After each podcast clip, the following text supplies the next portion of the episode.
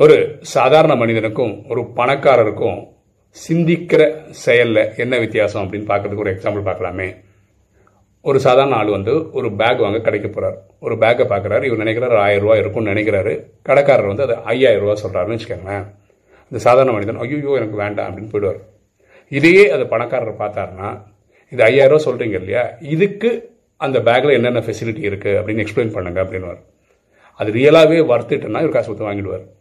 So நம்ம ஒரு பொருளோட வேலை தான் பார்க்குறோம். அதாவது சாதாரண மனிதர்கள். பணக்காரர் வந்து அது என்ன சர்வீஸ் கொடுக்குது அந்த விஷயத்தையும் பார்க்குறாரு. ஸோ நம்ம பார்க்குற கண்ணோட்டத்தை மாற்றணும்னா நம்ம வாழ்க்கையோட ஸ்டாண்டர்டும் இம்ப்ரூவ் ஆகும். எண்ணம் போல் வாழ்வு.